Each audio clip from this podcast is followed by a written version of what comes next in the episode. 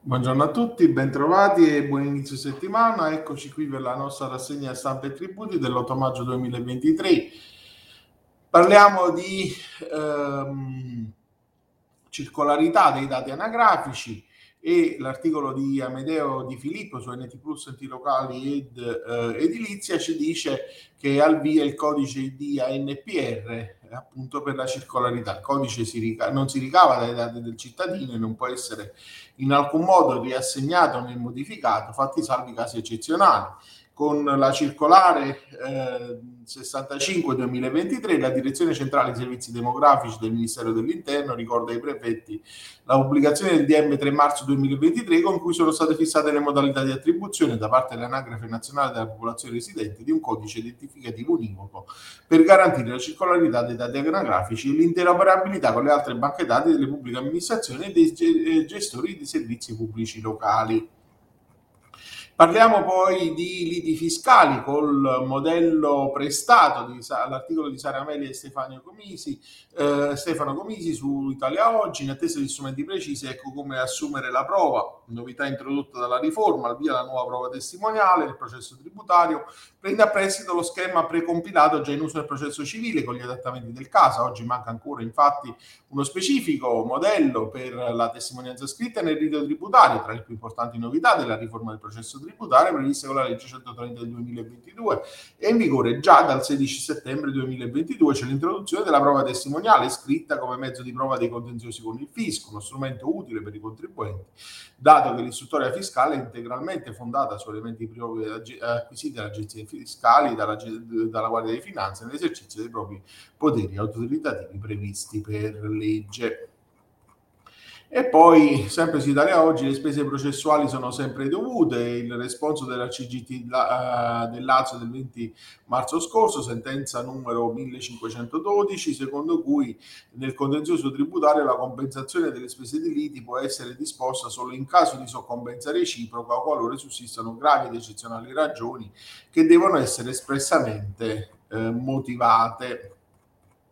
E poi ancora la CCT del Lazio, nella sentenza 4577 del 2022, l'estinzione per stralcio porta a compensazione. Eh, l'articolo, l'intervenuto stralcio, um, di, um, saldo e stralcio di cartelli di pagamento per iniziativa del legislatore non può determinare nelle relative cause estinte per cessata materia del contendere una condanna alle spese del concessionario della riscossione, poiché l'annullamento dell'atto è dipeso dalla legge e non da un vizio dello stesso, allo stesso imputabile nella parte della sua attività. L'articolo è di Nicola Fuoco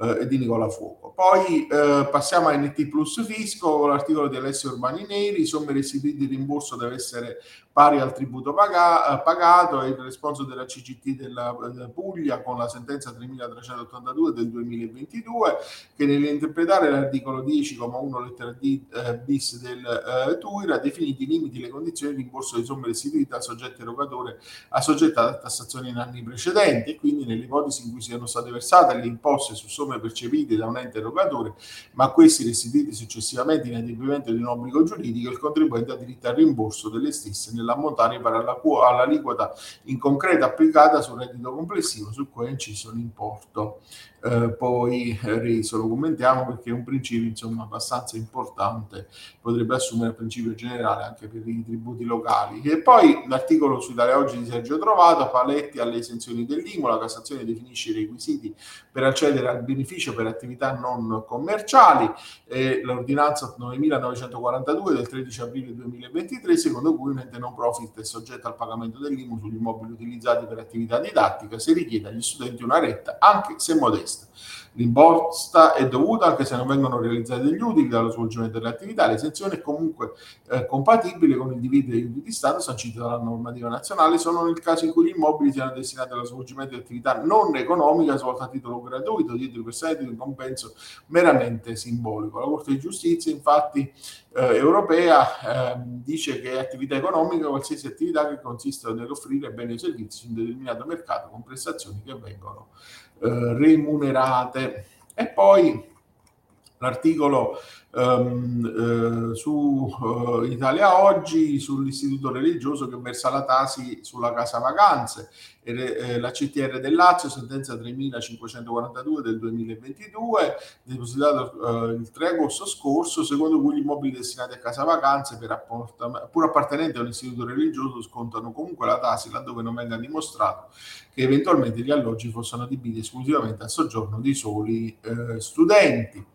E ancora, ehm, infine, il nuovo modello di dichiarazione IMU per gli enti non commerciali, ne prendiamo notizia dal eh, nostro blog tuttotributi.it, eh, il decreto ministeriale del 4 maggio 2023 ehm, porta ehm, nell'ordinamento il nuovo modello di dichiarazione IMU per gli enti non commerciali, nella, eh, le istruzioni per la compilazione e le specifiche tecniche per la trasmissione telematica. Il nuovo modello deve essere utilizzato nella trasmissione esclusivamente telematica delle dichiarazioni IMU e NC relative all'anno d'imposta 2022 entro il termine del prossimo 30 eh, giugno. E con questo articolo concludiamo la nostra rassegna eh, di oggi. Io vi auguro un buon proseguimento di eh, giornata e vi do appuntamento come sempre a domani.